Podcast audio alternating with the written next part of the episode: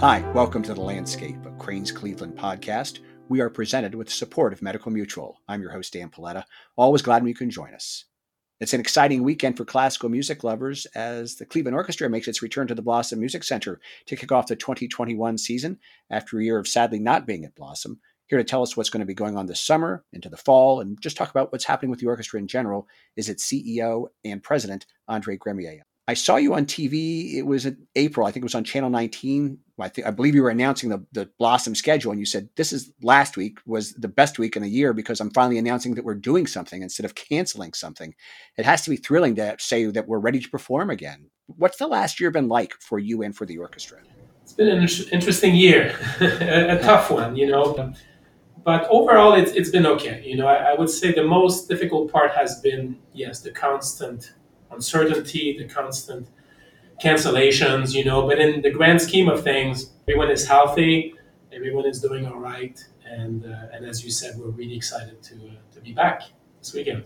When April last April rolled around, because of the COVID, you had to make some reductions in staff and, and salary cuts. Were you able to bring back any of the people that, that you were had to lay off or furlough during that period? We did actually. We only had a temporary furlough, which was the idea from the from the beginning. So uh, so we're very proud that we have kept basically all of our people uh, employed, even though, as, as you referred to, there have been and continues to be salary cuts for for everyone. But for us, it was very important to take care of our people um, and also to be ready for the post-pandemic world. You know, it's not easy to get the right people for these for these jobs, and uh, keeping our people was was the right choice for us. You were still able to announce in December that the orchestra was able to balance its budget. That couldn't have been easy given the lost revenue. So, how were you able to do that? It really was a, a combination of several uh, several factors. Um, the first one, as we just talked about, the, the, the, pay cuts for everybody, and that, you know, most of our costs are labor for us, so uh, that makes a big difference, a big a big dent. Um, but also, we benefited from the government programs. We got a, uh, two PPP loans. The first one has been forgiven, so that made a big difference for us. And the third part really has been the fundraising. We had a, uh, a very successful uh, emergency campaign due to the pandemic, starting with the board that was very generous, and then our donors really came through for us. Um, and I can't, you know, I can't uh, speak enough about the generosity of Northeast Ohio it's been uh, remarkable for us. This is The Landscape, a Crain's Cleveland podcast. More of our conversation in just a moment. But first, a word from our partner, Medical Mutual. Fundraising is always a big part of the job, the kind of job that you have.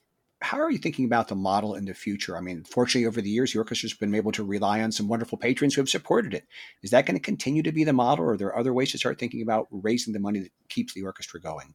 I think the model is always evolving. There's a basic fact, which is you cannot, in our world, charge the true the true cost of a ticket to the audience. You know, if you want to be an orchestra that's accessible to, to the community, uh, there's just no way you can charge the, the true price uh, to, to audiences. So, so therefore, philanthropy will always be a part of that having said that, you know, we've been uh, really looking at ways to diversify that philanthropy to be uh, able to raise some money outside Northeast Ohio, for example. You know, we've done so in Miami, we do so in Europe.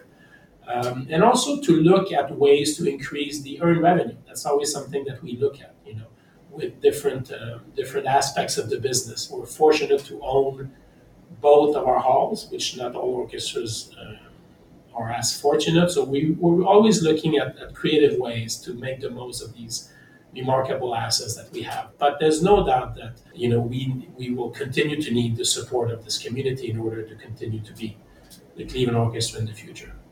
One of the things the orchestra did, since you couldn't have in-person concerts, was to go to a to a streaming app called Adella. How successful was that? Were you pleased with the results?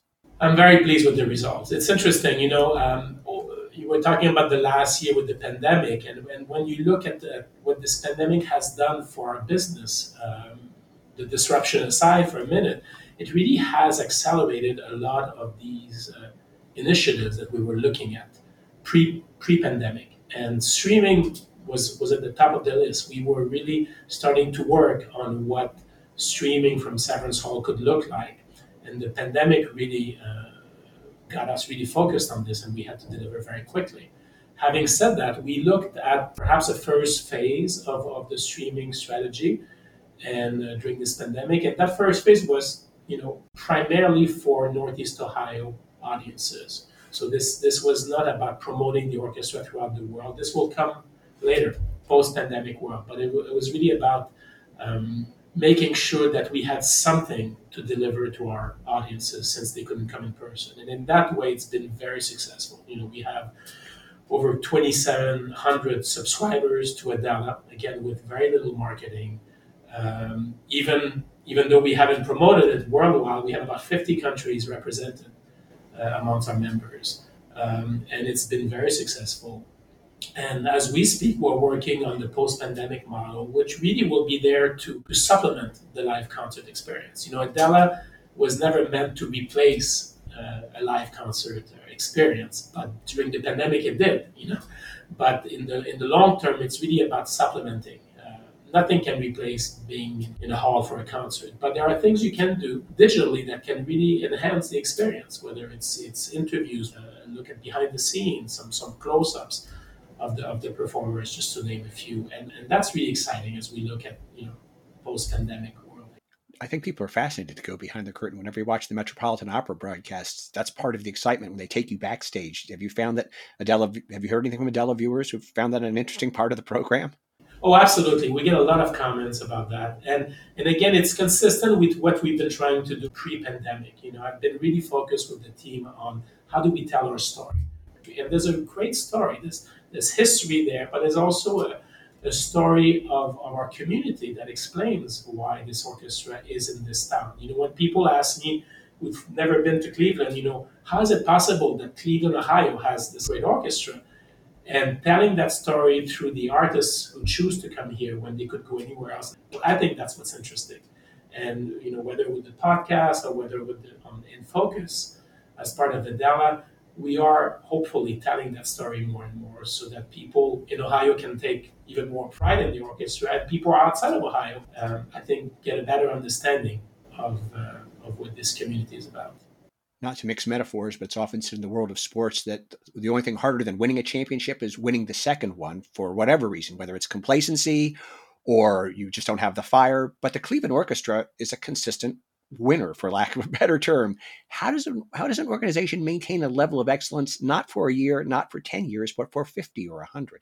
It's a great question, you know, and that's something I think about every day. You know, I'm I'm, I'm the ninth um, executive director or CEO in 103 years, so that gives you a sense of you know of um, the great history, but also of the accountability that someone like like uh, like me has in this position. So I, I, spend a lot of time thinking about you know how do I make sure that I I keep on building and we don't jeopardize this this incredible jewel. And a lot of that has to do with the culture. There's a culture in this place of of absolute excellence, um, and I would say a culture of the egos not getting in the way. Now there are lots of big egos here, as there should be, right? Yet everyone is able to put that ego aside for the common purpose. And, um, and that's something that you need to preserve because it's easily lost if you don't pay attention to that culture. So when you hire people uh, in, the, in the leadership roles that you select people for, all of this you need to pay attention to um, and make sure that every decision you make, you keep that in mind. You know, what's best in terms of excellence and in terms of serving this community. Um, and that's very exciting because you, you feel that you're making a difference. Is part of that culture a willingness to change? Sometimes when you have an institution that's so tradition heavy, so tradition rich, people often say, well, that's not the way we did it before. We always did it this way. Are people in the orchestra, both in the orchestra itself, willing to change as well as the staff? Absolutely. And I would say this is what one of the reasons why this orchestra has remained successful. It is an institution that is not afraid to evolve. And this and also an orchestra that is not focused on the past. You know, it's really interesting. Obviously, there's a great tradition, but people are forward-looking here, um, and and uh, as we were just talking about, is is a good example of that. It was a huge change for this orchestra. Imagine, you know, to have cameras on you every second of the performance, to have close-up. This is not what these musicians have done, for example. You know, yes, we, we would do performances on PBS every few years. That's very different. Now it's been week after week, you know. Uh, yet they have embraced them. You know, we are doing things very differently than were than the way they were done a few years ago, even. Uh, and I think that's one of the great traits of this orchestra. It is not uh, resting on its laurels ever. And certainly, as, as the CEO, I, I make sure that I, I, play a leading role in, in that way because there's no way. You know, what was good even 10 years ago in some cases is no longer applicable now. And if you if you refuse to see that, to adapt to this community uh, for which we're you know we're here to serve, then you miss the boat. This is the Landscape of Crain's Cleveland podcast, presented with support of Medical Mutual. I'm Dan Paletta, joined here today by the president and CEO of the Cleveland Orchestra, Andre Gremillet. Andre, let's talk about this weekend's concert. A familiar face returns. Brett Mitchell, who was here as an associate conductor a few years ago, is coming back. It's the traditional Fourth of July program. When you do these kinds of shows, people come with a certain set of expectations. You have to meet those, don't you, in some respects?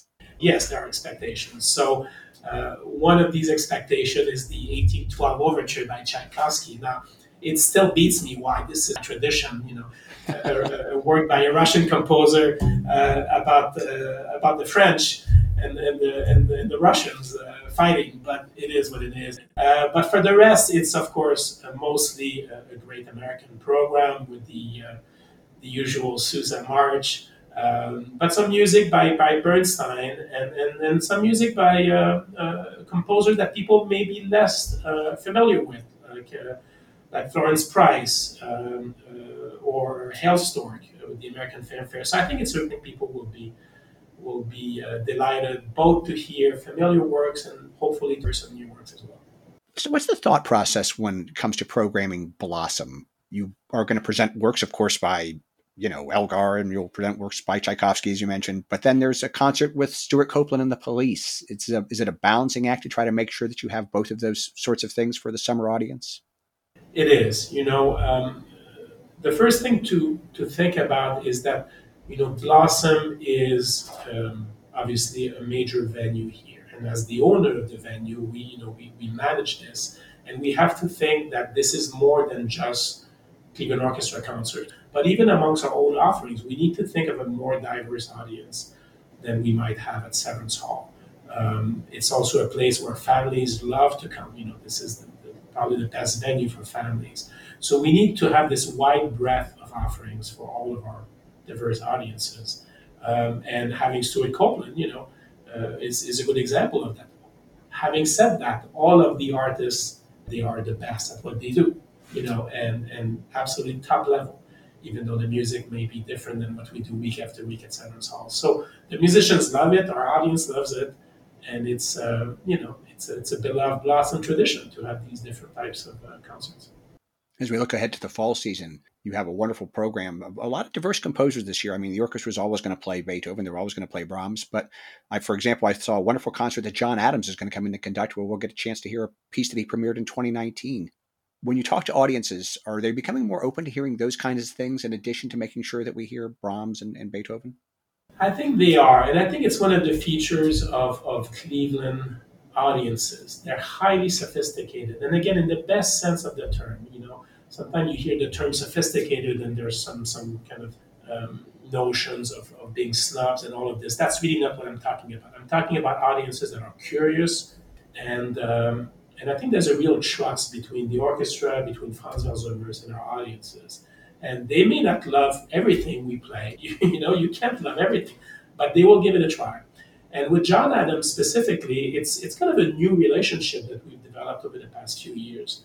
Uh, John Adams loves coming here. He loves uh, conducting the Cleveland Orchestra, and obviously he's one of the composers of our of our time. So uh, so you should expect to see John Adams basically every season. You know, for the for the foreseeable future, if he's uh, willing to come.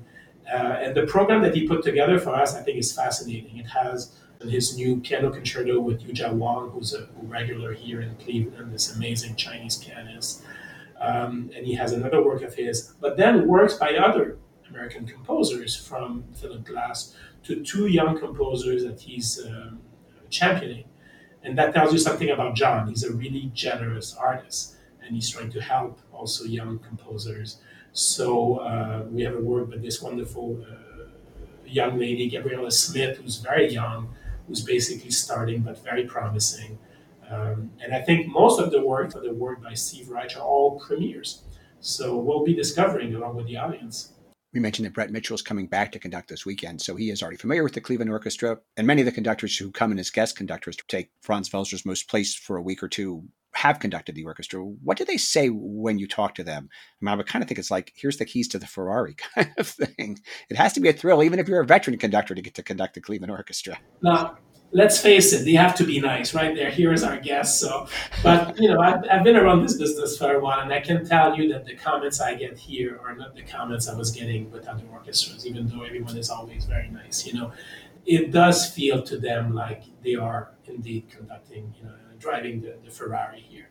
Um, and I think what they will comment on very often is first how prepared our musicians are. You know, and when I was telling you earlier about, you know, the story behind the Cleveland Orchestra, uh, that's at the top of the list. You know, when you get to the level of the Cleveland Orchestra and, and all other great orchestras, all the musicians are terrific, obviously.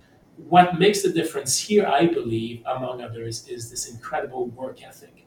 You know, these musicians come to the first rehearsal in many cases, and conductors will tell us that, more prepared at the first rehearsal than some other orchestras at the second and third rehearsal.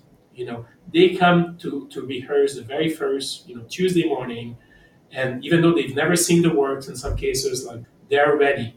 And the work starts at this very high level, you know. And that I hear consistently week after week, how versatile they are, how ready they are. Uh, and then, of course, the sheer virtuosity, they, they can do anything. Uh, so, so you know, the, the, people who are here year after year are so grateful to be here. And then they just love being in Cleveland, which is the other piece of it. You know, there's something about this community that's so welcoming, so hospitable, and uh, and I think they get a sense of of how great Cleveland is when they come here for a week conducting in Severance. The orchestra has made plans to go to return its Miami residency in January of 2022 and also a trip to Carnegie Hall in June of 2022. How important is it for the orchestra to go on the road and play in other venues? It's important on several levels. There's an artistic piece, which is it's really healthy for the orchestra to play in different halls before different audiences. Um, you know, we're very spoiled at Severance. We have one of the greatest halls in the world. Um, and, and it's really healthy for the orchestra to adapt and adjust its sound. You know, um, I've heard the orchestra, I don't know, probably in 25 or 30 different halls. And every time it's slightly different, yet they are able to capture their Cleveland sound, if you will. Um, and that's really, really, really good artistically. Uh, then there's a piece about the brand, you know, that we need to be on the world stage, right? If you don't go to the Olympics, you haven't quite made it, you know, and there's something about shining on the world's greatest stages from New York to Vienna to, to Tokyo that's really important for our brand and for our place on the global stage. And then the third part, of, you know, that's connected to the second is in order to keep attracting the very best in the world, you need to provide that. They want to be on these stages. This is why they've made it to the very top of their field. So for their own artistic fulfillment, it's really, really important. Um, and then perhaps the last piece I would mention, as far as the orchestra is concerned, is you know we think it's very important to represent Cleveland, Northeast Ohio, and even our country on the world scene. We think that we represent what's the very best about our community. Uh, and for many people around the world, what they know of Cleveland is the Cleveland Orchestra. You know, yes, they may know, they certainly will know the sports teams that there are in this country, but when you get out of the United States, you know, the sports teams are not necessarily as known. They will know, you know, a few major institutions, but for many, the orchestra will represent Cleveland and uh, and they all think very highly of Cleveland because of the orchestra. And we take this kind of representation of our community very very seriously, and and we think we can be helpful in promoting what's best about our community, and also even helping in, in, with economic development, with, with businesses coming here, with people attracting. You know the very best in the world in terms of workforce. So all of this is also part of the importance of touring from a, another aspect, if you will. So as we close, I must ask you, you were a formerly trained pianist. Do you ever think to yourself, do you think I could sit in with the band maybe today? Ask Franz Welser-Möst if you could play something. no, I won't. I won't do that. I won't do that. But I will say to you that you know, the best the best part of my job is sitting in the hall week after week. You know, I mean, what what has been hardest for me in many ways during this pandemic, beyond the, the financial concerns and, and you know and the day to day difficulties, has been not having that reward week after week. This is why I do this job to sit in the hall and, and to hear this incredible orchestra perform. That's what makes it all you know worth it. So um, you know, as, as someone who was trained as a pianist, clearly I have a, a really deep appreciation for what these musicians can do, and um, and I keep getting amazed week after week.